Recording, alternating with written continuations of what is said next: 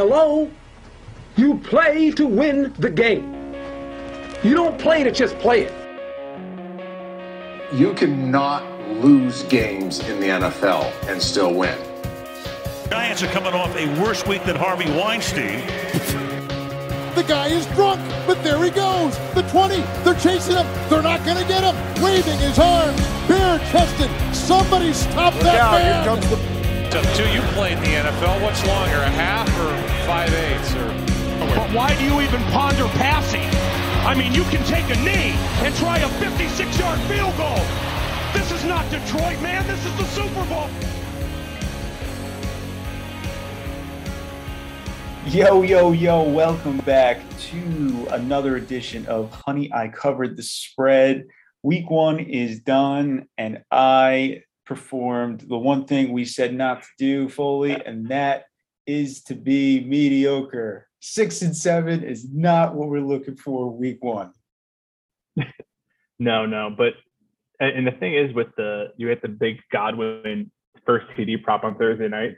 Whenever I if I have no idea what to play in the game and I'm looking to see what people uh, put out for picks, those are usually the picks that you're like, I'm not wasting money on it. Like no, no way. And uh, I'll tell you what, I was fired up when when he scored it because I was like, all right, we're off to a hot start. We're gonna be good. We both had good Thursday nights. Um, Sunday was okay, but uh, uh, Thursday night I, I was expecting a big week, but uh, we're both positive nonetheless. Yeah, you you took the more conventional route. I took the use a free play on a long shot to score first touchdown. So Hmm. we're going into week two with definitely some momentum here. So you went nine and five, right? Yeah, so I got it here. You went six and seven. Um, if you want to give a quick run through on on the bets, do you have them written down? Yeah, I got them written down. So I had so I went six to seven. So Godwin hit the the Jets over did not hit that never really had a chance. That was a bad read on my part. Did not think the Jets defense was going to do that good. And also may have underestimated Carolina's defense a little bit. I'm not sure yet. Um, Cleveland plus six hit that was fairly easy, even though Baker tried to kind of blow it at the end there my very, very, very bad beat of the week was Tennessee and Arizona over 52. I needed one point in the entire fourth quarter, did not get it. Matt Prater was a 43 yard field goal with like eight minutes left, shouldn't have even mattered. And there was no score in that game in the fourth quarter. So I lost that one. Colts Seattle under 51. That was fairly easy. Uh, the Colts could not do anything in the red zone me and you both had Rams Chicago under 47, right? That was Yeah, yeah. that was a little Bad tough. bet. I would say I would say bad bet by us. I, I, you know what it was? This uh, Robert Woods catch was it was a very nice catch.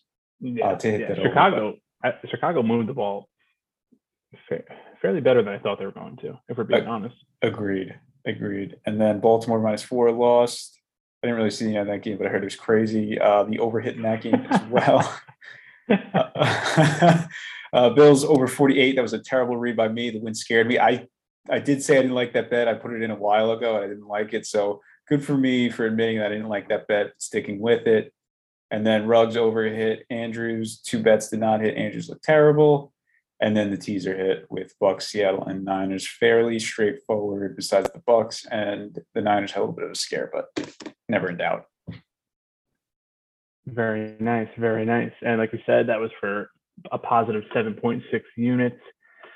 For me, uh, Thursday night we started off with the the Bucks minus one and a half and the Rams minus one and a half teaser. Um, Bucks were scarier than I thought it was going to be, and Dak looked good. The defense for the Bucks did not.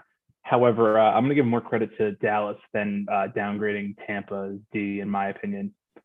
I think um, people were talking about how Tampa should have won by a larger margin because of the turnovers, but uh, you know, what did Dallas leave? Four points on the board with field goals and extra At the very least. Uh, yeah, that's. Yeah. Uh, I, I thought the same thing. I thought, yeah, maybe they should have got blown up. At the same time, they they missed a short field goal, and then they had, I think, that, in the red zone they couldn't score a touchdown in the red zone. If they, they score a couple touchdowns, I mean, you know, that's that's an easy right. win. So I thought I thought it Right. evened out pretty much. So uh, yeah, I, thought that was more uh, a positive showing for Dallas more than anything. Um, I had the over. That was easy. Uh, that all was going to come down to how Dak and that offense looked. They look great. So that was easy, over 51. Zeke under 58 and a half. He looks just as slow as he did last year. So that was very easy. Uh, that wasn't a big sweat. They were throwing most of the time. Think how many times did Dak drop back? It was north of 40. It might have been. It was crazy. Drop back. Um, I mean, it was north of fifty. Yeah, north of 50. And Gallup over 49 and a half. That was just a tough one. He left. I don't know when he left the game exactly, but uh, he ended up sitting out the most of the fourth with an ankle uh, injury. I don't know when he sat out, so that could have been a bad beat. He had around 30, the high 30. I think it was uh, start of the fourth. Okay. So yeah, I, I was losing faith in that one. He was he's not playing a big part in that offense. They're really uh, hammering home CeeDee and Amari, who you know can't can't argue with that. But moving on to Sunday, uh, had Najee Harris over 53 and a half yards. Horrible bet.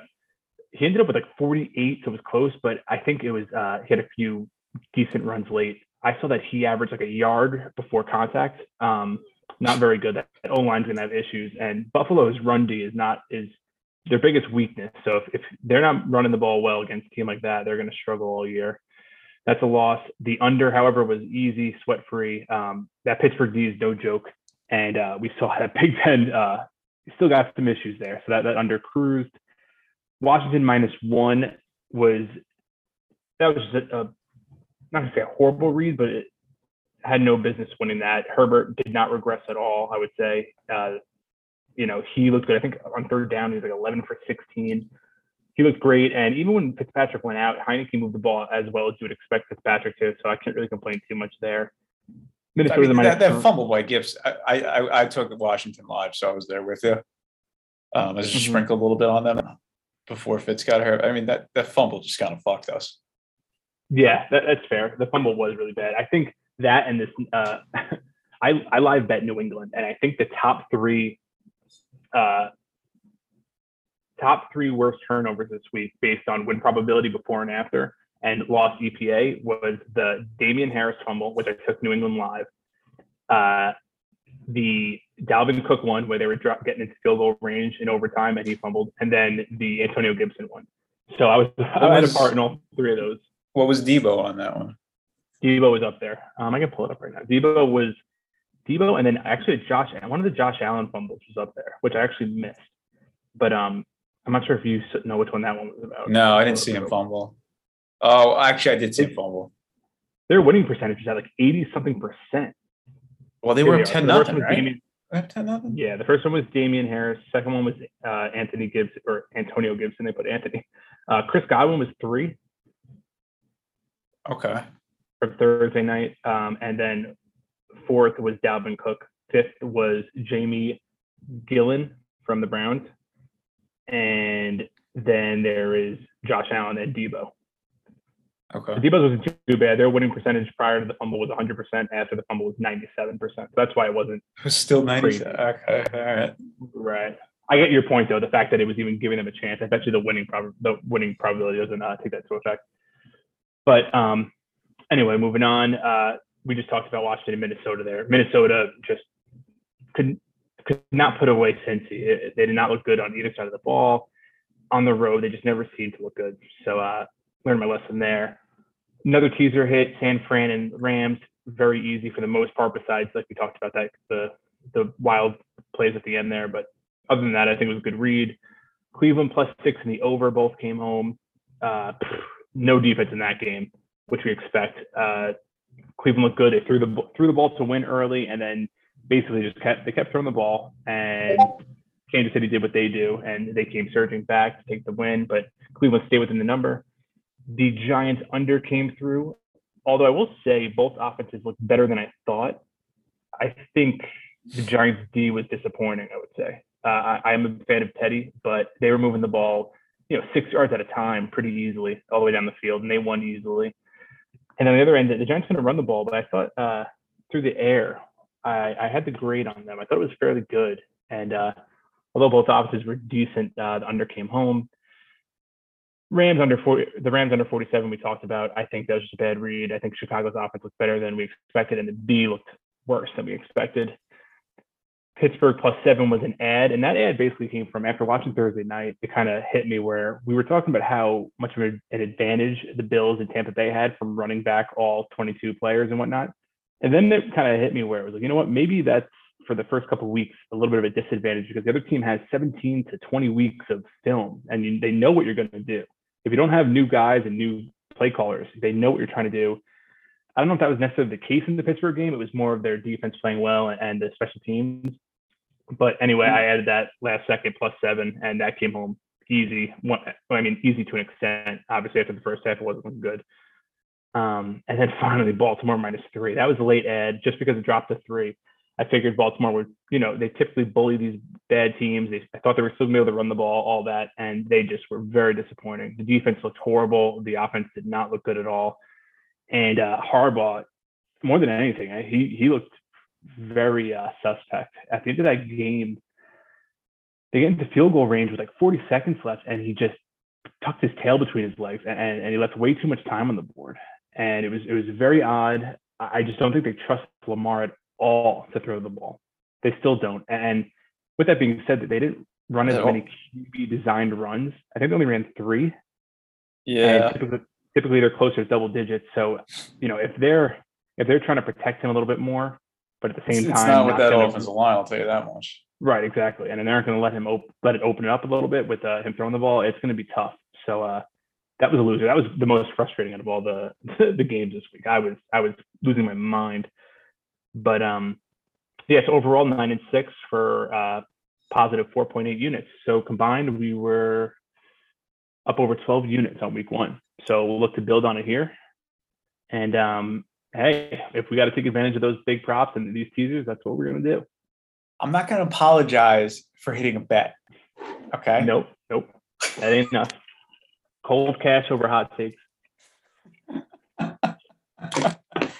I figure But, if I um, want to have a successful year, I just got to hit these first touchdown props every game. So let's just keep getting. so any any other any other takeaways from week one? Um, I oh, I would be remiss if I didn't bring up our very good friend of the podcast, Jameis Winston, throwing 150 yards and five touchdowns. So, Yeah. Jameis, good job, buddy. Let's keep this train rolling because you know I'm riding it this week, buddy. I'm riding it this week. Let's go. Yeah, that that was definitely uh one of the most surprising to me. I would say was just how good they looked and how bad Green Bay looked. Yeah. Also, Houston over Jacksonville. I thought that was that was impressive from Tyrod. So I'll just say that. And Urban Meyer's going to go to USC already. So yeah, he uh he looked so uninterested there. He just he's so weird, man. As a guy in college who would always abort whenever things even got a little bit rocky, I'm shocked he took this job. And he I, I don't know if he thought it was going to be easy or what, but um I can't imagine this lasts long. I can't believe they even went with them to have the number one pick and to take like a a risk like that on Urban. I don't know. Very very bizarre to me. Dude, he was reaching for his chest in like the second quarter. They're down 14 Yeah. nothing. He's like, oh man, it's getting tight again. Yeah, someone gets the man some tums. but yeah, the only other thing I would point out is I think uh, offensive holding was called a lot more than it was last year. Mhm. It wasn't as it wasn't as much as 2019 where it was crazy, but something to keep in mind with the totals. Uh, I thought there was a lot more offensive holding, and man, oh man, did it feel like a lot of the penalties were in the worst possible spots. You know, be like a second and short, they get the first down, and there's a holding. Now second and long, sets up third and long, and, and the drive's over. So um, you know, keep an eye on that with the totals, I would say. Not going to make too big of an adjustment, but definitely keep it in mind if you're if you're 50-50 on whether or not to pull the trigger, it might hold me back on a few of them. Yep. Oh, I do have one more thing, just because I was watching the Jets game. Uh, the Jets punter Braden Mann punts the ball.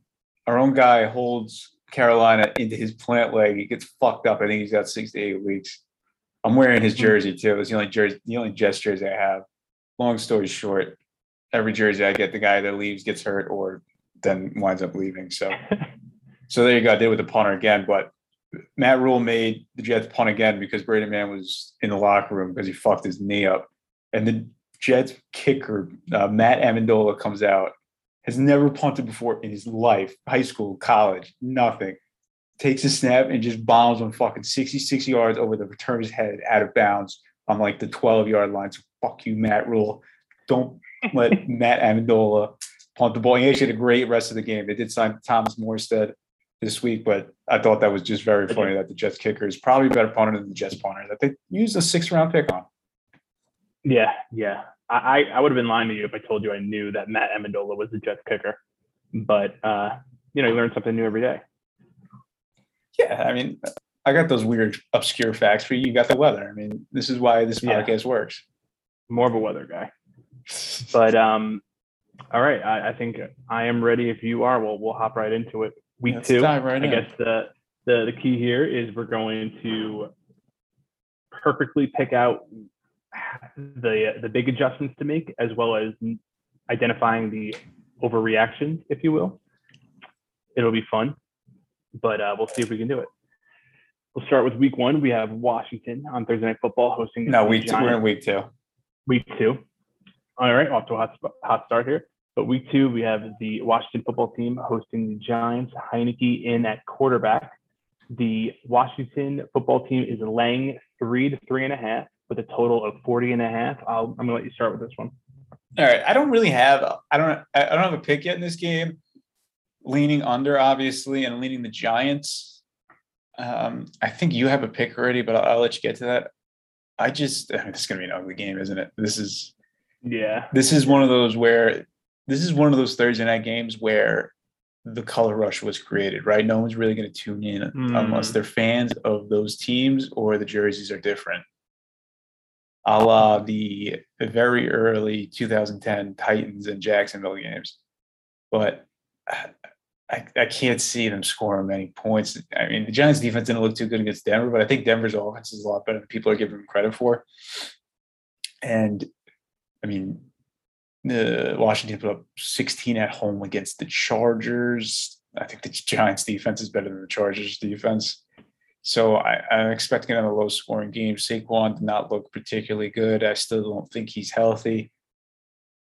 The short week should definitely help his ankle and knee. And I- I'm not sold on Heineke. So I think the Giants should, I mean, I think they should cover three, even on the road, but who knows? I mean, Nate Solder looked like he could care less in the world if he was blocking somebody or just standing there.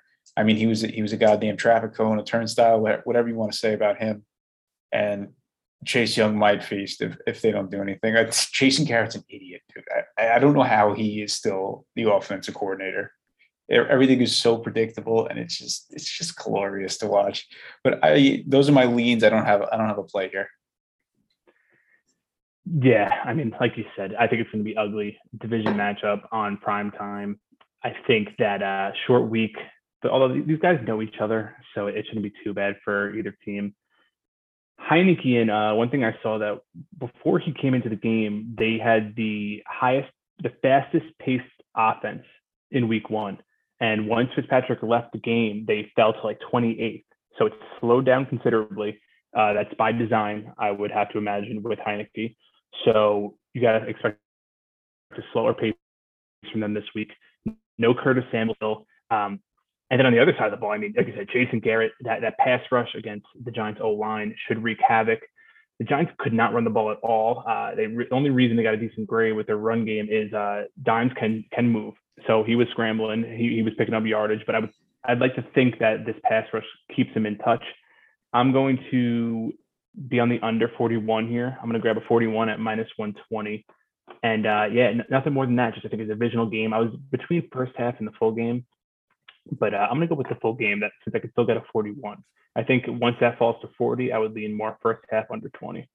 But um, let me write that down. I'm going to be on that under 41. Did you see? Did you see Terry McLaurin's catch last week too? Yeah, yeah, yeah. Oh. He's unbelievable. He, is, he's crazy. One of the best catch I've ever seen. Yeah, and two units on that, by the way. Okay. Moving on, we have Carolina hosting New Orleans, and Carolina is laying or getting three currently. I'm seeing a three or three and a half, depending on where where you can find the bet at, with a total of 44 and a half. I'll start with this one. I mean, it's it's tough because I mean New Orleans. There's a huge adjustment for what they did week one, and this is one of those spots where I do think I would lean Carolina just based off of the overreaction. However, I, I did not like what I saw from Carolina at all. So I'm not I'm not taking it just yet, but I would say if that offense can move the ball somewhat, and you know you got to think at some point Jameis is going to hit some bumps in the road. It's not going to be as smooth sailing as that, and I could see you know all of a sudden everyone comes back down to earth with him. But for now, I, I would lean Carolina just based off of the overreaction idea, uh, but I'm not getting involved yet. Yeah, so I took the Saints as part of a teaser at plus four and a half. Um, should I just read out the rest of them? Yeah, yeah, plus four and a half. You got them. Yeah, plus four and a half, and then I took three other teams, which are. Come on, come on, come on, come on. Uh, oh, I oh, so I did take Giant Giants Washington under forty eight as part of that as well, Okay, under 48. And then Colts plus eleven, Bills plus four. How many units? Uh, we're gonna do three on that one. Three on that. So I So did think take. just, just ride in New Orleans. What's up? So you just ride in New Orleans after what you saw. Yeah, I think they look good. I'm sure it's it's it's a touch of an overreaction, but I mean they they fucking dominated the Green Bay. Like Green Bay never had a chance to win that game. Mhm. And I, I don't even think it's too much of an overreaction with Jameis because Jameis didn't really do anything. I, he- sure, he threw five touchdowns, but he was 14 for 20 for 150 yards. Actually, I think it was 148 and five touchdowns. That's not doing much. Like it, it's just kind of doing what the game flow was. I don't know. It's not like he put up 500 yards or some shit.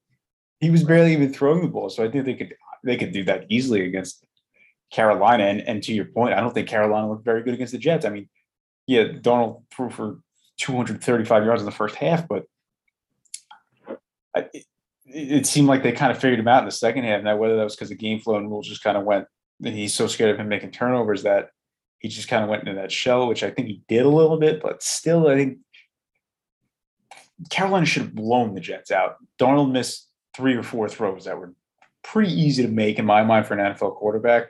Sure, he he did make some some other good throws, and, and I'm happy that you know he did well, and I think he's in a fine spot in Carolina. But I, I'm not sold on them. I mean, I I don't think the Jets are a particularly good measuring stick for teams looking for success. So to win by five, where the Jets could have even got the ball back if they just got one stop with them running the ball. I mean, give me the Saints because the Saints, the Saints were home last week and they weren't even home and they still did that to to, to Green Bay. So let's go to the Saints. Let's see what Jameis got. Just keep feeding Kamara the rock, and that defense is legit down there. Yeah, I, I can't I can't disagree with much. I think the big thing is going to be that offense. We, we know the defense is legit and they can play with them. Uh, the the offense is what was really surprising. Now, you know, it could be that we just haven't seen that offense with a quarterback who could throw it downfield in a long time, and we forgot how good um, Sean Payton really is. If that's the case, then this team's an absolute wagon. But um, you know, what, what are the chances that this Carolina D, you know, we, they went all defense in the draft last year, a bunch of rookies, another year under their belt here. What are the chances that they're a little bit better than we think? You know, I know the Jets didn't look great, but you know, maybe I- that defense is a little bit better than we think. I, I agree. I, I think they are. They looked very quick Mhm. and athletic. I think they will be pretty good. But do you think there's a certain, I don't want to say chip on his shoulder, but for Sean Payton, do you think he wants to prove that he can do this without Drew Brees? Like, like this is his system, right? It's not, it, it, you know what I'm saying? Like, it wasn't all Drew Brees, it's him too. Kind of like a Belichick Brady thing. Uh, Kind of. But, but like Belichick wasn't like offense, you know. This is like Right. this is Sean Payton's scheme. Like this is him. right. Uh, I don't think there is, but I'm just one. right. I personally I don't so. think, there is. I don't think so, but I, I I think it's more so just the fact that he might he might be able to do so much more with a quarterback who could throw downfield. What I don't get is just why why they go to to Taysom last year. Like I, I'm no confused. idea. It, it, It- it, it- probably Jameis 'cause- is- Probably because they didn't think good. Jameis was. I don't know. You want to say smart enough, or didn't have enough time in the scheme? Smart enough sounds Right. mean. So maybe he just didn't have enough time in the scheme that he thought he actually knew what he was doing. I could see that because I'm sure it's a pretty complicated scheme that you that you need to know. I, I have no fucking idea, but and, and here's another thing, right? I mean, you you talk about Carolina. the spread's three, three and a half. The total's 44 and a half. So Is that low? Wow.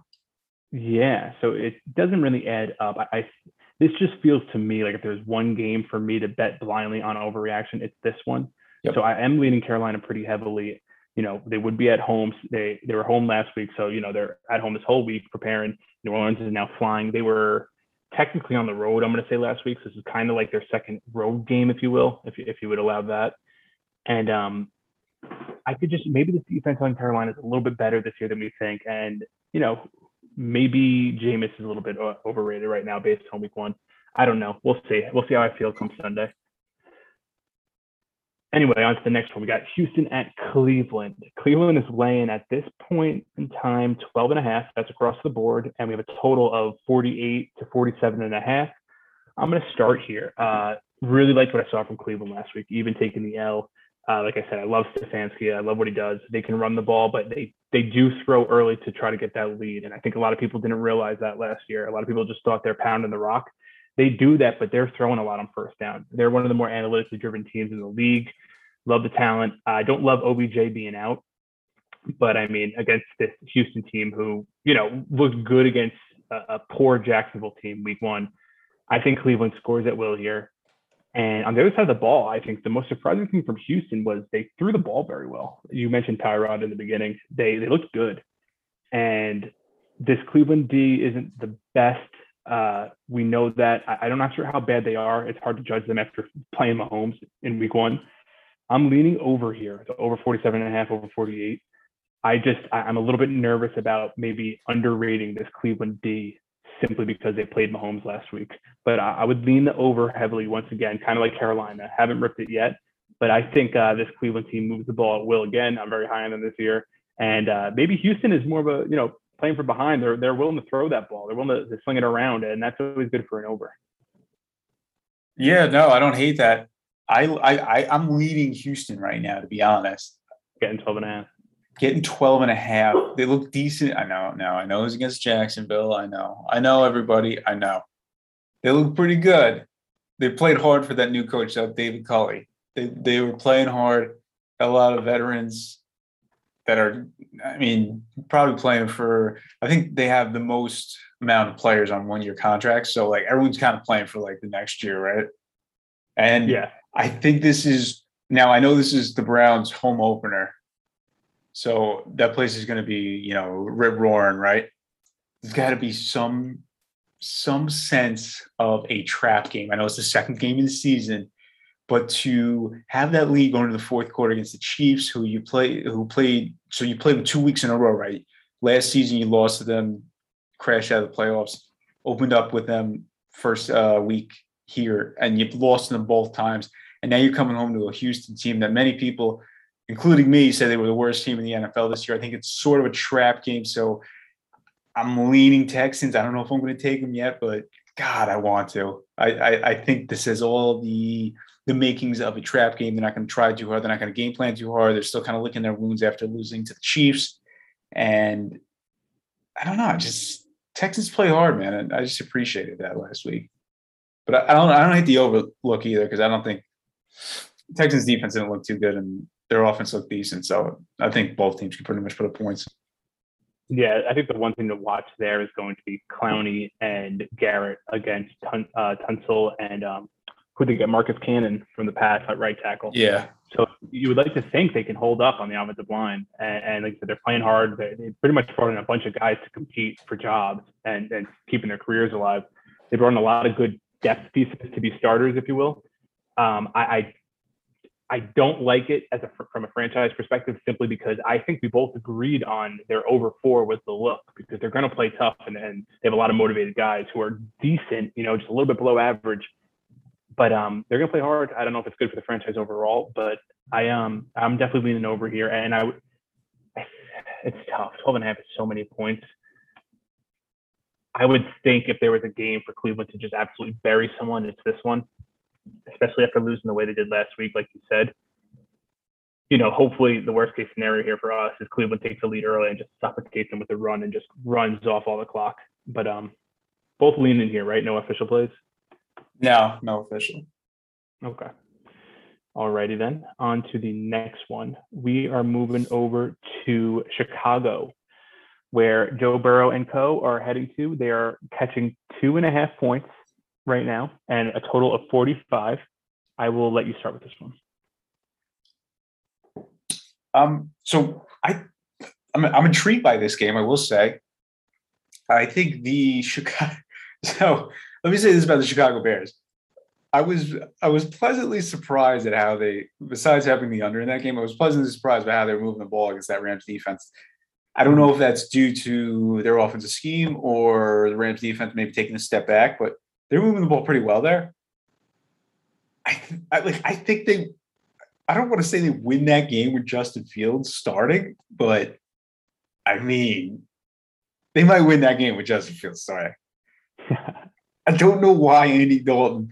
I think it came out again today that Nagy was like, "We're not starting him before week four. Like we want him to learn." And I'm like, "Why is he doing? Why is he doing this thing where he puts him in for a, a, a play or two to do that that stupid fucking run option or, or some shit? Play the kid or don't play the kid. Don't don't do this gimmick shit to just get Andy Dalton out of rhythm whatever rhythm he's fucking in, and then get this kid a taste. I, I don't know, man. Like, I don't like what he's doing with him. I, I think he should just start him. I think Fields is gonna be very good. But so I was pleasantly surprised with Chicago, and then everything I said about the Bengals in that season preview we had, I was wrong. Ja'Marr Chase can catch the ball. Doesn't matter if the stripes are on the fucking ball or not; they're on the helmet, so he can see it and Joe Burrow looked great. And that that all uh, he called that fourth down play right and just dropped that into a to a bucket to I think it was the tight end uh, to win the game in overtime. I love Burrow. I love him. I lean the Bengals here. I do because they're getting what are they getting two and a half? Yeah, they're getting two and a half currently. So I lean them, but I don't think I'm going to take anything in this game. I I think it's I think this is kind of an ugly game too, but uh, I, am a little intrigued. I am. Mm-hmm. Yeah, so I am on the opposite side here. I'm going to be taking the Bears.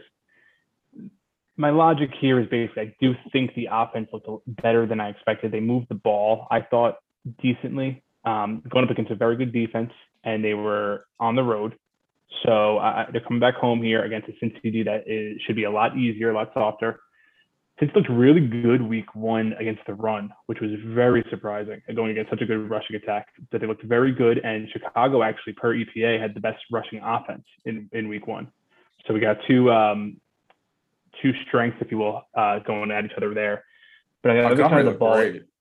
yeah, on the other side of the ball is where I'm I'm kind of going to be ripping Chicago here. I, Cincy on the road and you got only less than a field goal, I'm always going to be intrigued there. And then that O line was ranked the worst per Football Outsiders in Week One, since that is. And you know you're getting this, this defense in Chicago, which did not look good at all against the Rams. I think this is a big bounce back spot at home.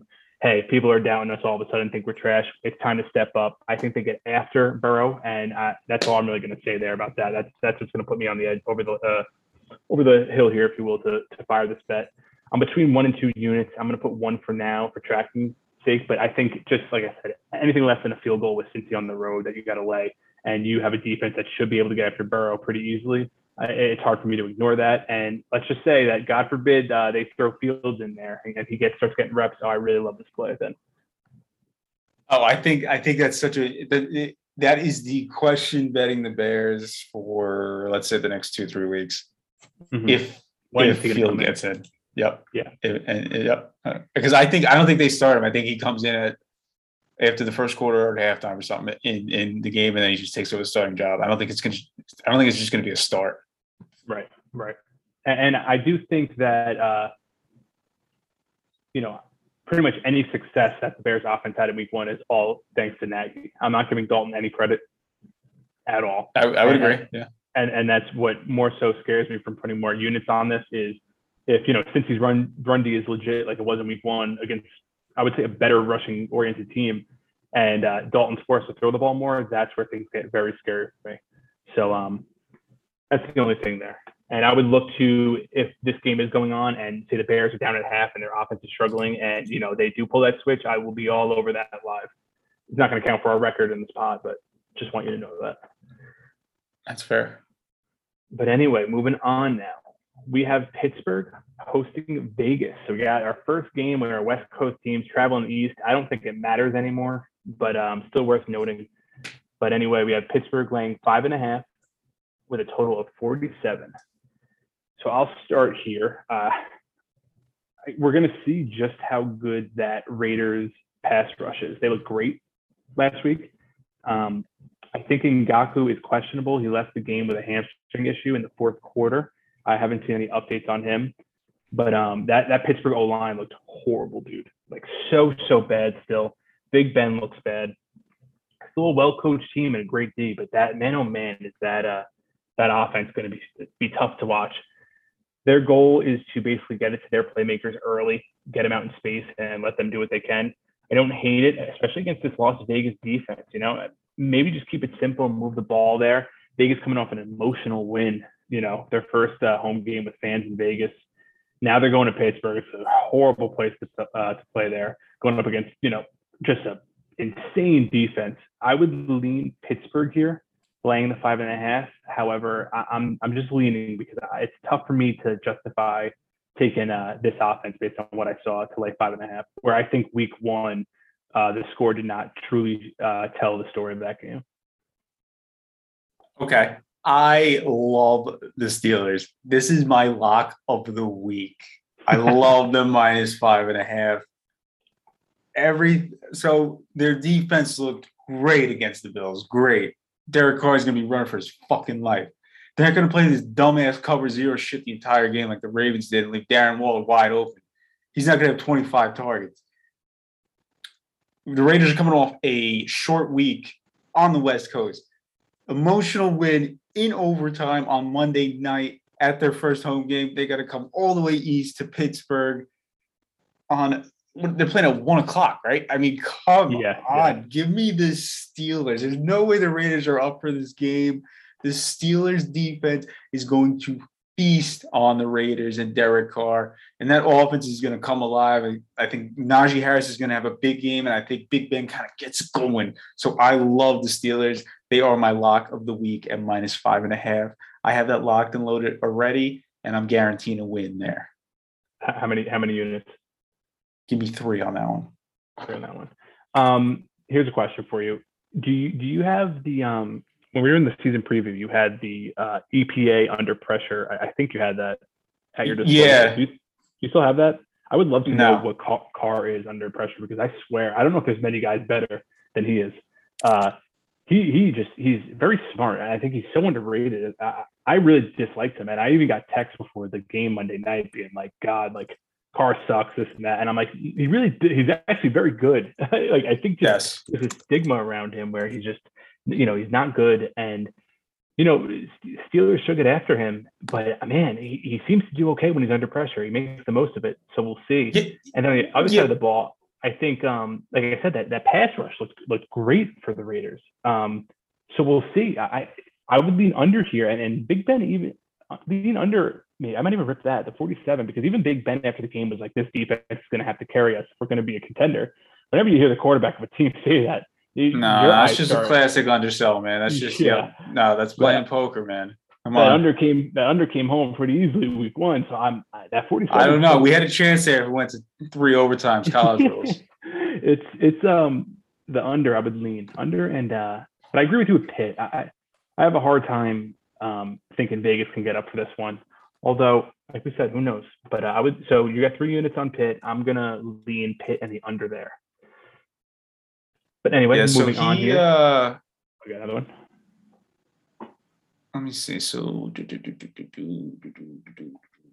so he averaged eight eight point seven yards per attempt last year under pressure, which was the second highest mark in the NFL. Let me see if I can get a better stat here. Uh, where are you? Where are you? All right, he's not on the top. Uh, Big Ben was pretty. Getting this from the athletic. I, I couldn't figure find it on um. I just typed in Derek Carr under pressure right now. Uh, but yeah, that was where I was getting it originally. The athletic uses all like football outsiders and uh right. So pretty much you pay for it and then they pay for uh Right, right, right. the other shit for you. Uh, so he was third under pressure last year. So he had a 103.7 passer rating, plus six percent completion rate above expectation, and about 67 completion rate under pressure. Dude, that's So, yeah. insane. He is, Yeah. he is he is fantastic. I I don't want to you know get crazy, but that game Monday night, I know you didn't watch it. It was every time he was under pressure, he's he's so composed and he knows what he wants to do. Um, he's one of the smarter quarterbacks pre-snap too, and I, I never really noticed it. I don't watch them much, but he um there's a reason he keeps putting up the numbers year after year. I think if they can, you know, I- I, don't love Gruden. If they can get a, a competent coach in there with uh, a real GM, I think he's a he's a little bit underrated. I would say actually a lot underrated. Um, but something to keep an eye on this week because he'll be under pressure again. I promise you that going against that Pittsburgh team. So if he can pull that out again on the road, my lord, I think we'll uh, start be talking about it. Maybe a little early, uh, maybe a little MVP uh, ticket action going on if we could get a decent price on him. chance. No. Hey, chance. I'm on the Vegas. What, what I'm on the Vegas uh, over seven wins, I think. So that, good start for that. But um, No, I, I, I agree with you. I, I, I think he's a, I think he's a great teammate too. I don't know if you saw his interview after the game about praising Zay Jones. I mean, I, I, Mhm. I don't like saying too many good things about the Raiders because uh, Brand, uh, Brandon Jones is a Raiders fan, and I don't like seeing him happy. But I, I do really like Carr. I, I think he's he's a really good guy, and he is a good quarterback, man. These Yeah. stats back it up. People people forget that Zay Jones was running around a hotel naked, uh, freaking out one time. And um, if that doesn't make you root for the guy, I don't know what will. But I don't Let's move on to Miami. either. Miami at home hosting Buffalo. Buffalo is going to be in that heat. Uh, it's a known thing at this point that when you play in Miami early in the year on those hot days, your the team sideline is roasting in that sun. So I think that's baked into that. That idea is baked into this spread right now. The Bills are laying three and a half. We have a total of 47 and a half. And I will tell you that the look ahead line before week one was a three here. So if you're thinking there's some adjustment for the Bills losing week one, it actually went in their favor. I just want to point that out before you uh, get started with uh, with this one here. Okay. Okay. That's good to know, Yeah. actually. Yeah, yeah, because that, that was my original thought process was okay, this is an easy spot here. Checked it out, and it's like okay, everyone, you know, Vegas is good at this point. they uh they know what everyone's thinking. Yeah, so I, I have the Bills on a teaser plus four. I, I I do like them. Like I might I might throw a little money line parlay with them and maybe a, a team or two. I, I know I'm the one that brings up the, the humidity and the sun that Miami puts them on the opposite sideline. I know I brought that up last year. I know a lot of bets went that way, and I think a lot of bets hit because of that. But I think I think with a, team with Super Bowl aspirations, right?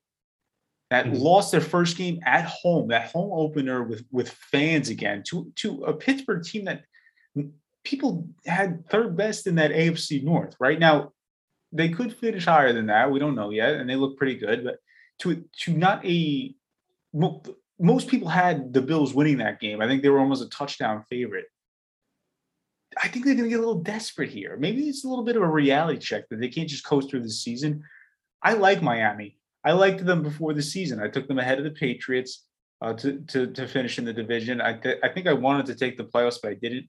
I, I do like this team. I, I love Brian Flores. They play so hard. They, they're disciplined. They they play the game the right way. I, I just think I know it's week two in in in a season that has an extra game, but I think a little desperation is going to set in, especially against a division foe. That they these two teams know each other very well. I, I think that the Bills can get it done, and I think they will get it done. Are you, so you're, leaning the minus three and a half, but you have them in teaser. Yes. Yeah, I so this is tough. So I ripped Bills earlier in the week. I got the three even at three and a half. I'm not touching it right now. However, what I, I did play today was I'm playing the team total over 26. And my my thought process here is I think this offense is going to bounce back. They went up against probably the best defense in the league last week. They're playing a Miami defense that pretty much just relies on turnovers, which I do not. I think that's a uh, what's the word I'm looking for? A Fluky plan. A, a uh, Yeah. You know what I mean? It- it- you can't rely on that. Yeah, Fugazi plan. I think, um, you know, looking at these numbers from the week one grade, uh, they're they were middle of the pack, a little bit above average. Miami week one going against that Patriots offense, which cannot, you know, hold this Buffalo offense's jockstrap. So I think Buffalo goes crazy, and even though they're in the heat, I think that plays more of a, uh factor against the defense, in my opinion. And um, yes, I'm going to be on the total team over uh, 26 they get right this week. And also, I think um, I would, if Buffalo can fall back to three, I will be ripping that and adding that to the card. I think we saw Tua looked a lot better in week one.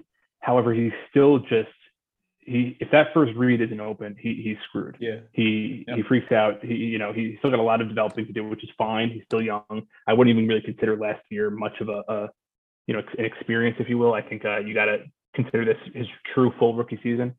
Um, so that scares me, but but also I do think that he plays a factor against the D. I'm not willing to play more than a field goal, uh, but if it falls back to three, I will be all over Buffalo, and um, I'm already on the team total. They uh, they get right this week, I think. Yep. So let me have that down. That's two units of the team total, and I'll, I'll wait on Buffalo. If it falls three, if it falls to three, I'll probably be putting uh, three units on that. But moving on, we got Indy hosting the Rams, and uh, Rams going to the East Coast, one o'clock game, early game for them. Like I said, don't know how much that matters anymore. We have to pull the numbers on that. But um, the Rams are laying currently three and a half, and the total is at 48. I will start with this one, and this is another one. If it wasn't New Orleans trying to take an overreaction spot, it's this one with the Rams and also with the the Colts, right? You got one team who looked very bad, and you got one team who looked very good. I I can't get involved as long as Carson Wentz is the quarterback with Indy. I, I'm not getting involved with them, and I also am not rushing to take this Rams team just yet, especially in this spot on the East Coast early. But um, beyond that, I mean, they, they were so solid across the board. Besides rushing the ball, uh, the Rams could not seem to generate anything there. But you know, they moved the ball easily through the air, and uh, Indy's D could not do anything, especially in the run game last week uh, defense was probably the most underwhelming thing I've seen. The offense, we expected some uh, growing pains, especially with the injuries they had, but the defense was very shocking, shockingly disappointing. And then um, on the other side, like we talked about, the I mean, the offense they they could pass block, but besides that, they're not doing much, especially at least not last week. So I think if anything here, maybe you grab uh, you maybe grab like a first half, first quarter Colts line if you can get a field goal in some way, maybe taking advantage of that early start. But beyond that, I don't know how you take Colts full game. Uh, would be, if anything, maybe Rams full game, Colts first half, you know, maybe something like that. Yeah, yeah.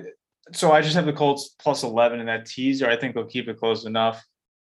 They were pretty bad in the red zone last week against Seattle. So if they remedy any of that, because they did move the ball decent, you know, 20 to 20, and then they kind of stalled. I mean, it is Carson Wentz. He he doesn't have the ceiling of Justin Herbert, but you know, he's pretty good in, in his own right. that threat was unbelievable.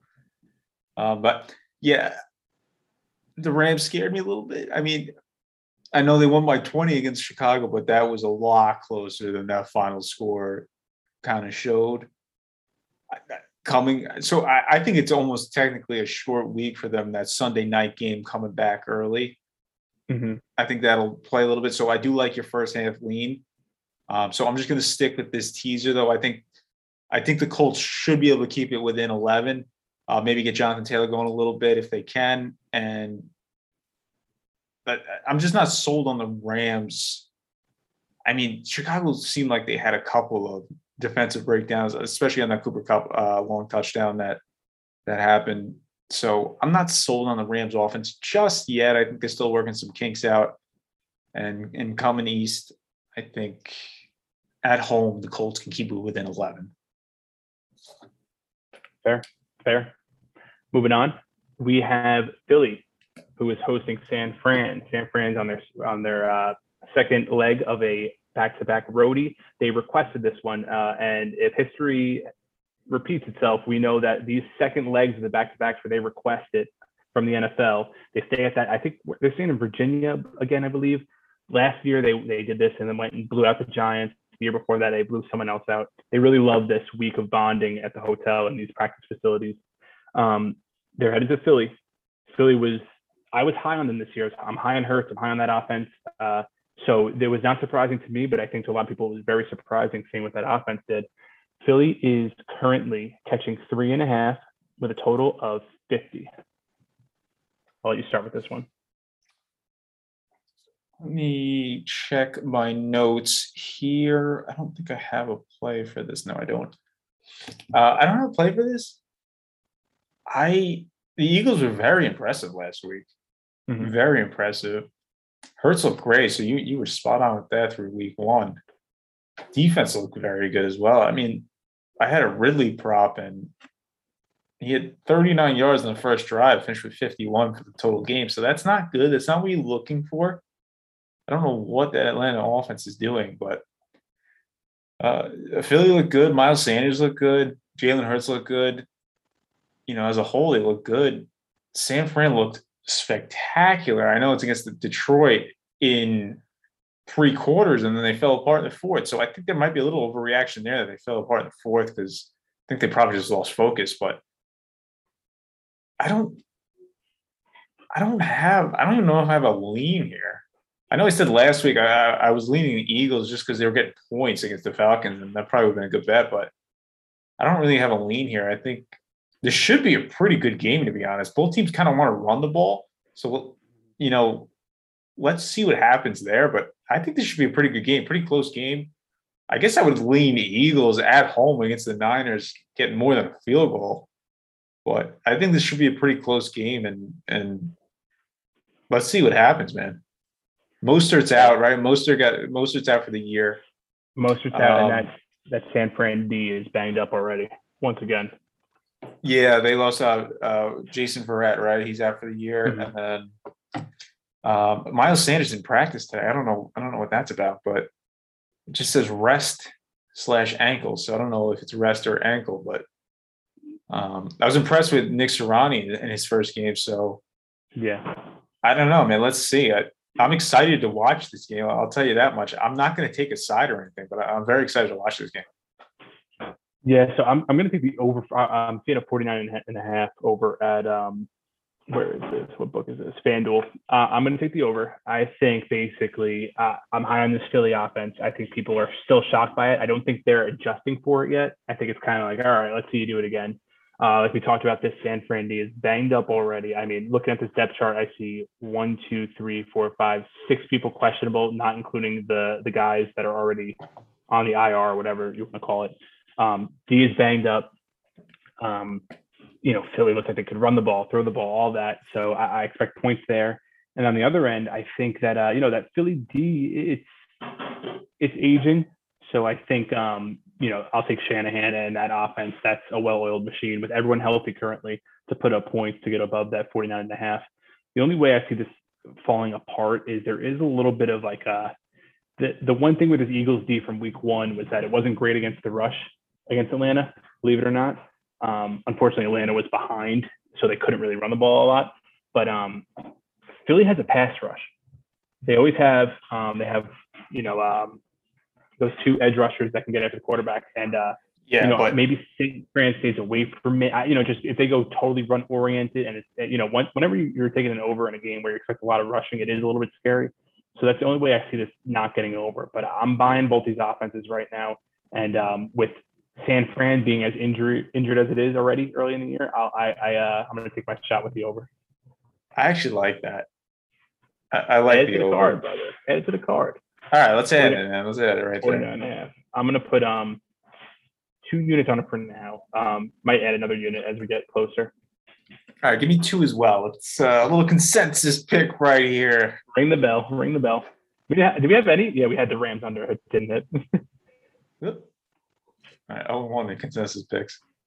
okay, cool, cool. On to the next one. We have Jacksonville hosting Denver. Denver flying out east for another early start. They really uh, hooked up these West Coast teams in week two. And uh, this is also Denver's. Um, oh, this is actually it's actually funny. I didn't look into this. Do you know if Denver stayed on the East Coast? I would assume so. I would assume so, but I did not look into it. Yeah, we That did we have to not- look into that. Dissuade me from picking Denver, though. I will say that. Okay. Okay. Second road road trip. Uh, second road game on the East Coast. Uh, I guess you start then. What, what do you got here? Because I personally have nothing to say here. I, I I can't go close to Jacksonville.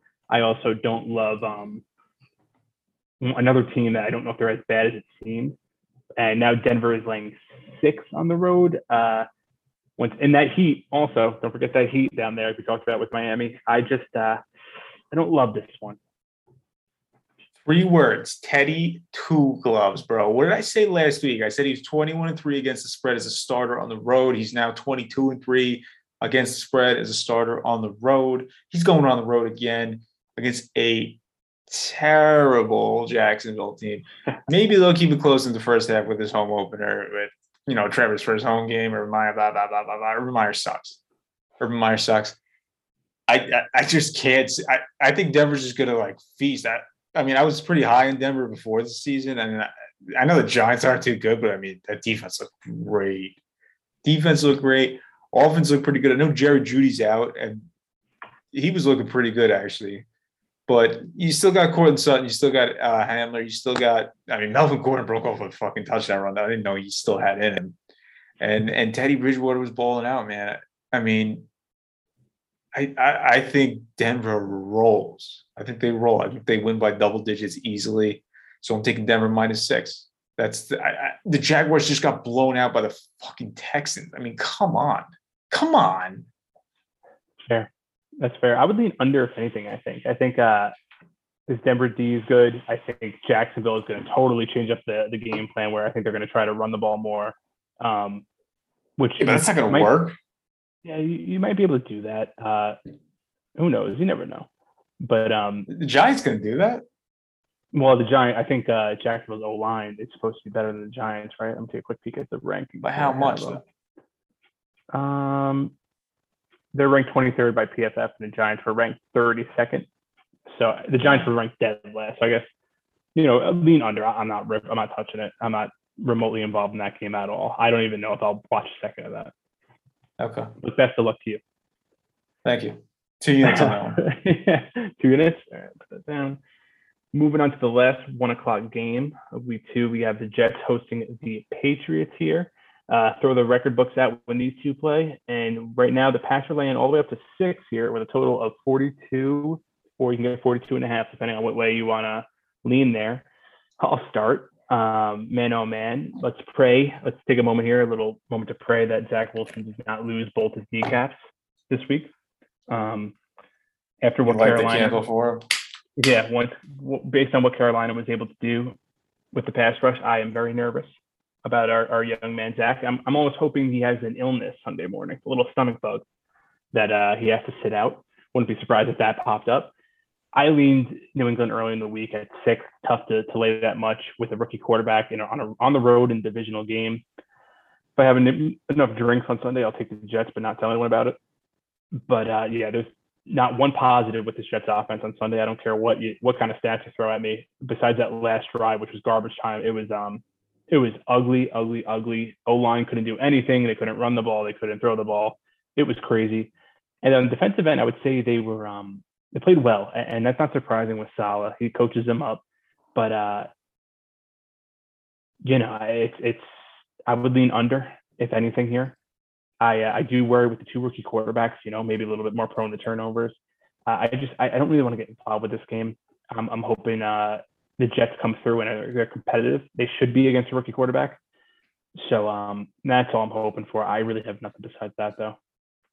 Yeah, no, I agree with you. I lean under they I I watched I watched some film on them, specifically that offensive line, and all Carolina needed to do was run a fucking simple stunt with their defensive linemen, and they were walking past the Jets like they were a welcoming party. I mean, it was really bad, and Belichick is known for his stunts, so I can't imagine that New England won't be in the backfield on almost every fucking pass play. My only hope is that LaFleur gets a little smart, does a couple more bootlegs and, kind of move in the pocket shit. But for a team, for a, a team that has a LaFleur slash Shanahan offense, you got to establish the run. They could not establish the run at all, one iota. And for a team in the Jets that has an offensive line that was handpicked by Joey Douglas to and, and the whole narrative through training camp was that they could run block. They were a little shaky pass block, a little shaky, a little generous. They couldn't run block either. I, they, they couldn't block. Uh, Alijah Vera-Tucker was a turnstile. People hmm. were just going past him like he wasn't even there. And, and, and that's a first round pick, 14th overall. It's got to be better. It has to be better. Mac Jones looked pretty good. He, he was kind of a check down guy, but I think that's what Belichick wants. And I think eh, eh, if if Damien Harris doesn't fumble, they probably win that game. So Yeah, you know, sure. he looked he looked pretty good um, in that sense. Saleh blitzed a lot actually against Darnold and, and the Panthers, which he he doesn't normally do, but you gotta get pressure somehow. Uh, Quinn Williams had a terrible game.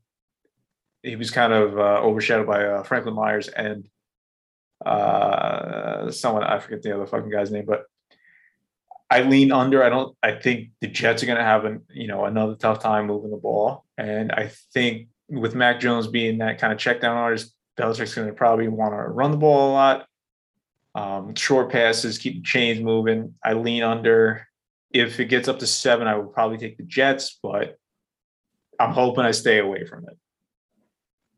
Yeah, the one thing I wonder is the Jets typically are good against the run on defense. Uh, obviously, this is a new uh, defense they're running out there with Saleh, but uh, a little bit of a contrarian play might be maybe a, a Mac Jones um, completions prop over. Completion, yep, yep. Yeah, something something like that. But um, we'll see what that number pops up at. I mean, uh, dude, to be honest, the Jets defense looked pretty pretty good actually against I like I know Darnold threw for for you know a shit ton of yards in the first half, but they didn't have a ton of scoring opportunities. I mean, I know Robby got behind him once and then they scored that other touchdown, but it, wasn't a ton of scoring. Like they looked decent enough where I thought they were going to be letting up like 30 points a game. And I don't know, man. They look decent. Uh, Michael Carter looked good in the secondary. Um, Mosley actually had a terrible, terrible PFF grade. I think he had like 29 or something. so we'll see what happens with that. But they're banged up too. Becton's out for at least six to eight. He might be out for the year actually after a second opinion. So uh Fant's moving over left tackle, which I mean that should be great. And that means Moses is back at right tackle. So I, I don't have a lot. I just I just I'm praying. Let me light the candle again. I am just praying that Zach Wilson, our Mormon Jesus, stays healthy after this game. Yeah, I. That's one thing to keep an eye on. If they the defense plays decent, like you think they did week one this week against Mac Jones, I think we might have a beautiful chance to rip a heavy bet on a team's total team over against them because I'm not giving them any credit playing against Darnold in week one. And I'm not going to give them any credit playing against Mac Jones in week two. And I'm hoping they do look decent because week three, uh, whoever they have coming to town, it will be a big bet on the total team over. But uh, we'll see. I'm rooting for them. Yeah, I don't mean to spend too much time on the Jets. I just watched them the most, and, and I watched a lot of film on them. I, I think LaFleur also called an awful game in the first half. I think he might have had a little nerves. Get that fucking guy back in the goddamn fucking press box, Saleh. He does not want to be on the sideline. He can't see shit. Get him back in the press box and let him just do his fucking thing. And Crowder is back this week. Elijah Moore looked, uh, he dropped that one ball. I think he was interfered with, but um, there were a couple shots that could have happened. But yeah, we'll see. We'll see. We'll see. Enough Jets talk. Moving on to Arizona hosting Minnesota. First four o'clock game. Arizona is laying three and a half currently, and the total is 51. I will start here. I, uh, Arizona looked amazing, especially on offense week one. They were able to do whatever they wanted. Uh, Kyler Murray was playing like it was Madden.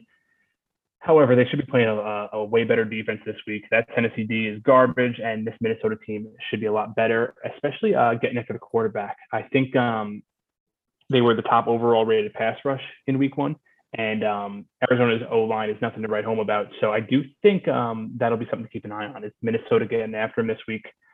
And uh, so we'll see about that. On the other side of the ball, I think Arizona's D is something that we spoke about in the preview and we spoke about week one leading up to it. Is uh, we are higher on them than most people today, and they showed out against Tennessee week one. Now, are they as good as that? I don't know, but I do think they're above average. Uh, and Chandler Jones went crazy. What do you have? Five sacks. Yeah, so, five. That's crazy. And I'm telling you one thing, man. My man Kirk Cousins, I don't think he's very good under pressure. I don't need to uh, look up the stats on that, but yeah. um, we'll see, man. I, I people, Minnesota's a very trendy pick right now. Uh, I think once again the overreaction thing, getting more than the field goal. I'm not touching them. I, I hope this line just goes all the way down to three because I'll be on Arizona if it falls all the way to three. But besides that, I, I, got nothing, man. I do like both these defenses, and both these offenses do have some power to them. So uh, I'm going to stay away on this. Yeah, I, I think Arizona is going to be my another part of that that money line parlay that I'm, I'm building together in my head right now. Mm-hmm. Um, but I'm not going to take them spread. I'm not going to take Minnesota spread. I agree with you. I think this is a very tough game to call. What I will say is, I think I really like DeAndre Hopkins props this Sunday once they come out. That Minnesota secondary got fucking shredded by Burrow and Co. And DeAndre Hopkins looked fucking sick. I mean, that guy is so fucking good. His body control is unbelievable. And Kyler is going to look for him on almost every play. So I like the DeAndre Hopkins props. I think I'm going to put Arizona money line in a parlay with maybe Buffalo and one other team but yeah, I, I don't have much on this game. This does seem, correct me if I'm wrong, this seems like one of those games that the Vikings just win for no reason. Yeah, both these teams have that in them where it just feels like they win the games they're they're supposed to lose and lose the games they're supposed to win. You know, the point I'm looking at it, I'm looking into the numbers here. I I don't hate the over.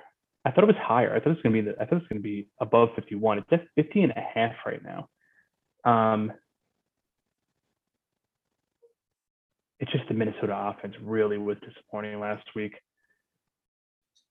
in my opinion. Um, it's the second road game for them too. I don't have that marked down on here. I would lean over. I might add over. I might add over depending on how I feel. Uh, Sunday, I, you know, Minnesota can get it for the quarterback, but Kyler should negate that. That's typically the one thing he can do.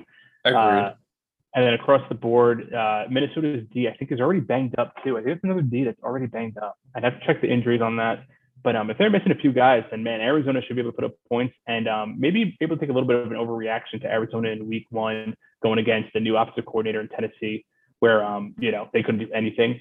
I think um, I would lean over here, surprisingly, but uh, nothing yet on that. Yeah, so we'll I, I just know I, I know Tennessee was down by a lot too going into the second half. They weren't kicking field goals, right? They were going for on fourth downs and whatnot, going for touchdowns. So I think that does have something to do with it as well. If, if right. keep it close.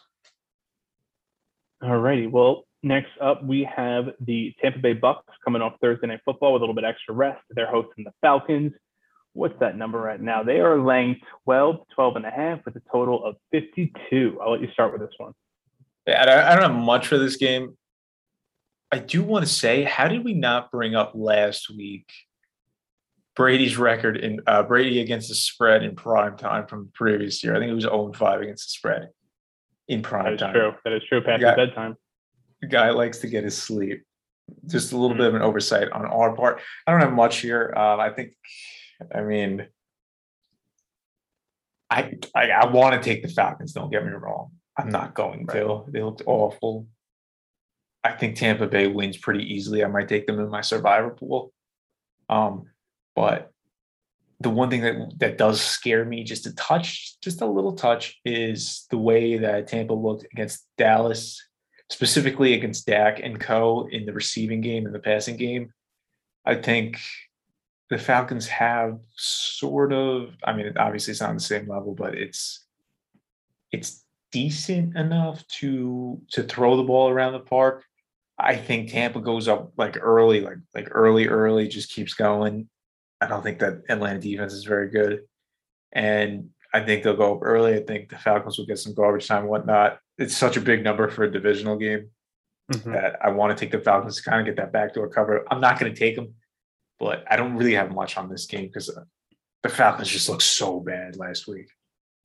Yeah, if anything, it's the prop game for me. Uh, you couldn't pay me to lay double digits in a divisional game no matter how good or bad the teams are going against each other. I think, um, you know, the one thing Tampa Bay needs to get going on offense is that run game. I heard Ronald Jones is starting this week. Uh, I'm a big believer. Yeah, but what does that mean? Yeah, but Ronald Jones, I mean, Leonard Fournette's horrible. I, have always thought he yeah, was so yeah. bad. Um, so anything anything other than him, hopefully that gets it going. This Atlanta D looked horrid last week, absolutely horrid. Um, you know, more than anything, I just get nervous about maybe uh, Atlanta taking advantage of uh, some new play calling from Arthur Smith, even though it looked horrible last week. Uh, maybe a little look ahead spot last week. I don't know. We'll see. I- am staying away. I got nothing. Uh, might be a prop game though. Like you said, I might uh, take a peek at some of uh, the player props come Sunday morning, but nothing from me. I don't even lean anyway. I really don't even know what you would lean there. I think, like you said, lean Atlanta, if anything, just because divisional dog getting 12 points. Yeah. Um, but all right, we got four more games left here. We got Seattle hosting Tennessee. Seattle is currently laying five and a half, and we have a total of 54.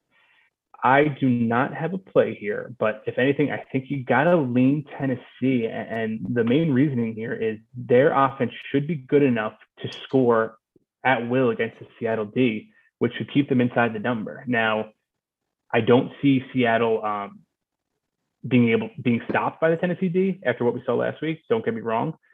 Um, however, I just I don't I can't trust Seattle's D right now to be laying that many points against an offense that should be confident. I'm not going to freak out over week one. I would lean Tennessee here, getting the points, and I'll, and I'll leave it as simple as that. Let me ask you this: Have you ever seen Batman Begins? Yes, I actually rewatched all three of those movies a couple weeks ago.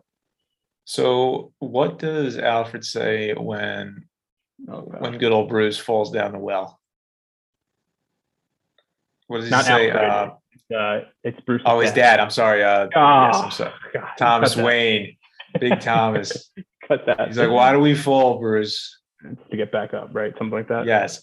So that's why I'm taking the over in another Tennessee game this week. I'm taking over. What, what is the number right now? I took it at 54, but what's the number? It is right now. You can get a 53 and a half. Give me 53 and a half. Give me three units on that. Love the over here.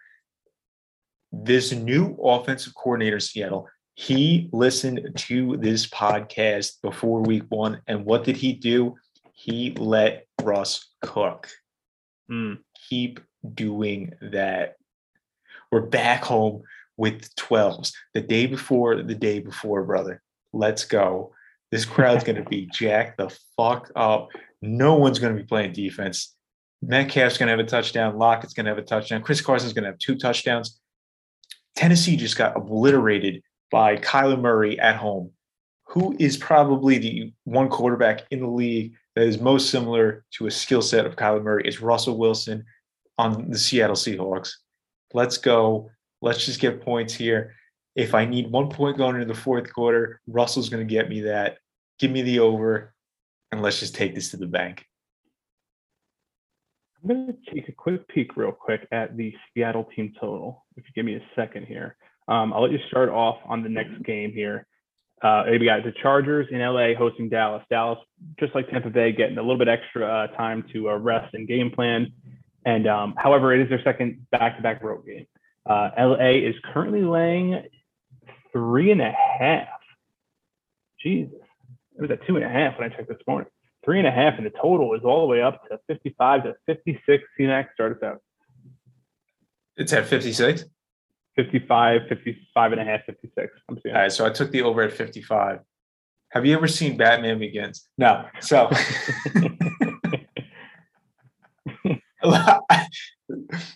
this over is 55. I was like, why not? I, I literally wrote down in my notes, why not? I'm taking the over 55 or whatever number you want to give me. yeah, 55. These two teams can't stop anybody. They can't stop a nosebleed. Dallas wants to run the ball. LA probably wants to run the ball. I mean, uh, throw the ball and throw the ball. Let's just throw the ball, man. These defenses aren't particularly good. Dallas, especially. Dallas just proved that against Tampa Bay. Tampa Bay should have put fucking 50 points. Just kept pulling at the goal line. Give me the over 55 here. And I got to be honest, I have to be honest with you here. I don't hate Dallas money line right now. I think they're my dog of the week here. Mm. I think they can definitely get it done in in LA. I- Extra extra rest, right? Probably coming off a little bit of confidence here, knowing they should be the the world champs, the Super Bowl champs in Week One. I think they're gonna be ready to go. They know they need a win here. To keep pace in that that that torrid NFC East, right? Mhm. So that was a joke, but I, I think they're gonna be ready to go. I, if I'm having a decent enough one o'clock slate, I am 100% taking Dallas money line. No DeMarcus Lawrence, which that's got to be what the line move is from, which is a little bit crazy to me. But um, They're, they're not getting fucking pressure on him anyway. Yeah, I would lean over. Uh, it opened at 52. It's at 55 now, so that scares me. Oh god, it's a tough one. You would you would think it's a shootout. Hopefully, both teams just say fuck it. Quarterbacks dropping back 50 plus times game, it'll be a fun game. Uh, you know, LA is coming off a road game against a very good defense, so I would expect that offense to have even more uh, going forward that we saw in Week One. And then, but Dallas looks so good, so you would think that um, they also put up points this week. I agree with the over. 55 is just too high right now for me to get involved. No, no, dude. When you get that high, you just got to take it. Yeah, but we talked about with the the, the offensive holding and whatnot. I, I, it's a little bit too high, but maybe an in game if they stall early on, rip it. Um, it should be more Dallas fans than Chargers fans out there in LA. Um, so we'll see Do, there. uh, the- the- Uh, do the Chargers play in in SoFi? yeah, but they're yeah, I think yeah they do. But it's they do. technically the Rams Stadium, right? Yeah. I think they share. Yeah, Rams claimed it first, and I think they the Chargers are like we're moving to LA and we're going to play there as well. They're like, yeah, can we come in? Right. Um, that Chargers O line looked great in week one against a, one of the best pass rushes in the league. Uh, the kid they grabbed from Northwestern at tackle looked like a beast, which is great for them. And uh, with no Lawrence for Dallas, you would think they struggle to get pressure on Herbert. He was throwing darts all day long. So, like you said, he, he should put up points. That's another game where I might just, you know, team total is going to be so high though. Uh, I would lean, I think Chargers laying the points personally. Uh, at three and a half, I'm not getting involved though. Yeah. I, I just want to say too, Keenan Allen's a spectacular route runner. Oh, he's a beast. He's a beast. Oh, if he could just, I mean, he, he's fallen. I, he just doesn't want to get hit. He he catches the ball and just falls over. God bless him. But he he is a spectacular route runner. Yeah. Um, on to Sunday night game, we got Baltimore. God, I hate Baltimore so much right now, but they're hosting Kansas City. Baltimore is laying, or I'm sorry, Baltimore is catching three and a half. Total is 55. I'll start here. I'm on the Chiefs total team over 29 and a half. I'm keeping it simple. Um, I watched this entire Monday night game. I, I think the offense for the, the Ravens will bounce back. Once again, might have been a little bit of a look ahead game. I think that offense. How can you look ahead of week one? Uh, I mean, when you got when you're playing the Raiders and you're going against the Chiefs, uh, I wouldn't put it past them based on what I saw. But I think the offense makes some tweaks. Uh, they got to get going. And this Kansas City defense did not did not show me anything last week. They haven't shown me anything in about two years now, um, since they won the Super Bowl. Which even the other one, the Super Bowl, wasn't great. They just forced some turnovers here and there. So I think Baltimore will be able to move the ball. I think Kansas City. Uh, we saw what Waller did to that Ravens defense without Jimmy Smith and with, without uh, Peters, they are very thin in secondary. Uh, I'm going to keep it simple. If you're going to give me a team total under 30, I think the Chiefs easily hit that. So I'm just going to take the over. I think Kelce has a huge day, and um, not much more to say about it than that. Yep. Second lock of the week for me. So I have Pittsburgh as my lock, and I have Chiefs minus. What's the number now? Chiefs are minus three and a half. Yep. So that's what that's the number I got. That's my other lock of the week. I can't see them losing. Uh, Andy Reid is five and one against John Harbaugh in the last six matchups, with an average victory of seven point four points. I don't see that stopping. If Baltimore's going to be so strong headed and keep playing this goddamn cover zero, they couldn't contain Zay Jones, Darren Waller, and fucking Henry Ruggs. What are they going to do with Mecole Hardman, Tyreek Hill, and Travis Kelce, and then fucking Patrick Mahomes? I mean, come on, just give me this. I love that team total over. I'm going to take that with you as well. Um, while we're here, I, I can't see Baltimore. The Chiefs will get ahead early, and Baltimore can't play from behind. That seems to be the theme in these games, and I think it's going to continue. I know Baltimore is home, but again, short week coming back to the East Coast. Chiefs got it done against the Browns in the fourth quarter. They're going to just keep it rolling, and you can't play you can't play man against this Chiefs team, and Baltimore is not good in zone. So, I mean, I love the Chiefs this week. How, uh, this is just one of those spots as far as the spread where another uh, overreaction. Um, you're you're so you're you're buying this uh, Ravens team being this bad, but this is one of those spots where the look ahead was below three. We are now above it, and whenever you cross that three threshold, there's a clear adjustment being made. So that'll be an interesting one to keep an eye on. Um, how many units it's- on the on the Chiefs team total, and then even the um, Chargers over? Are you two across the board? Yeah, I'm just going to do cr- two across the board, give, and and the Chiefs spread two, three and a half. Give me two there. Okay.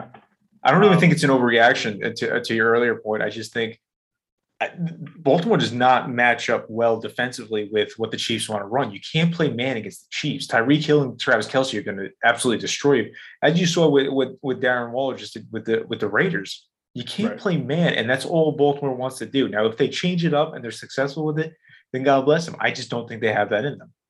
Right, right. No, I agree. I shouldn't have said it's a clear overreaction but I think it's a cle- it's one of we're going to either be like, oh shit, that was a clear overreaction, or it's going to be like, damn, we didn't even adjust enough for what we saw. Um, one of those ki- ki- kind of games, just because the line moved based on what it was going into week one to now. The look ahead line was, like I said, I think it was one. I think Baltimore was laying one, and now they're catching three and a half. So we'll see. But um, on to the Monday night game, the final game, we got Green Bay hosting Detroit. Green Bay is currently laying 11 with a total of 48. I'll let you start this one. I, I got nothing for this one. This is I, I feel like this. Is, yeah. Oh man, this is an ugly game. No more locks of the week for me. Uh, I, I, I don't have a lot for this one. Green Bay looked awful against this against the Saints. Um, I wasn't putting much stock into what you had alluded to earlier in in these podcasts with Rodgers not wanting to play football. It, it looked that way. It looked that way week one. I'm not gonna lie. It looked like the entire team didn't want to fucking play football. I mean, you got Davante Adams wants a contract. Aaron Rodgers is probably gone after this year. Um, I, I mean, Aaron Jones barely did anything. Uh, I have Robert Tonyan as my tight end. He got fucking two targets. I mean, there was just nothing going on on that team. No one was pumped up. No one was ready to go. I mean, they went down and they just kept going down, down, down, down. And like Rodgers looked awful. So I mean, they look bad. Detroit looked like a team that Detroit looked like a team that were ready to go. Right? They're they're a young team for the most part. They're they're, they're playing for this coach. I know Jeff Okudah's out for the year. I think he tore his Achilles. Um, but I don't even think he's that good anyway. Um, but they, were playing hard. They did. I mean, they were down fucking 38-10, I believe it was, and and they had a chance to tie the game at the end. I mean, you can't make that up, especially against the Niners too, who you know are probably a top five team in the league right now, at least top ten. But I don't know. I I don't have much for this game. I just I just hope Detroit keeps this close because I think they can. And and God bless Goff. I mean, I think he threw the ball 52 times, and I mean he had a pretty good game. So I, I like what I saw from Detroit. On the opposite side, I did not like what I saw from Green Bay. But this just feels like one of those games where at Lambeau on prime time, Rodgers is like, all right, yeah, I'm Aaron Rodgers. Let me throw for five touchdowns, three to Davante, and let's just blow these fucks out. and that's why I'm just I'm I'm buying the Rodgers bounce back against this Detroit defense, which is horrid and was horrid last week. And I'm gonna also buy the Detroit offense and being able to put up some points. I'm taking the over 48 after watching that Monday night fiasco, uh, the second half. I think um, we get a lot of points in this primetime game. I would lean Rodgers uh, laying the laying the points, but I don't lay double digit points against the division foe if anything, maybe the first half minus six and a half. But but regardless, I'm just going to stick with the over for now for two units. I think um, this Green Bay defense is is not very good. I think Detroit, as of now, healthy with that O line, should be able to give Goff time to make some noise. And then finally, I think Rodgers comes back with a vengeance. So that 48 seems too low to me. I would expect it to be to be around 50. And um, that's it from me. And that's we wrapped it up. Um, you want to shoot through your plays here? You have them written down? Uh, yeah. I have them. I have written down with the units if you need. Um, so I had, geez, I didn't even fucking write these. I wrote them down, but not in the right order. All right, so let me start my my two locks of the week. Two locks of the week. I got Pittsburgh. Uh, was it minus five and a half? and the Chiefs minus three and a half. And those are both for two units, right? Yep. And then I have the No, Chiefs Pittsburgh's three. I'm sorry. Pittsburgh's Pittsburgh's three. three, right? yeah, and Kansas City's two. Okay. And then I have Chiefs team total over with you at was that 29 and a half, two 29 units. and a half. Yep. Uh, Denver minus six for two units at Jacksonville. I have Dallas and the Chargers over 55 for two units. Seattle, Tennessee over 54 for two units. And I think I have a couple of ones that I did not write down. So you, this is where you come in. Yeah, I think you just tailed Philly over 49 and a half for two units. That teaser of New Orleans Giants under Indy and Buffalo. um, Yes. For three units. And uh, that wraps your slate up. For me, I have two units on the Washington football team uh, under 41 minus 120 tomorrow night. Uh, we're recording on a Wednesday. Chicago for one unit minus two and a half. Might add some more there. We'll see. I uh, I kind of want to add more on that. Buffalo total team over 26 for two units. Philly over 49 and a half for two units.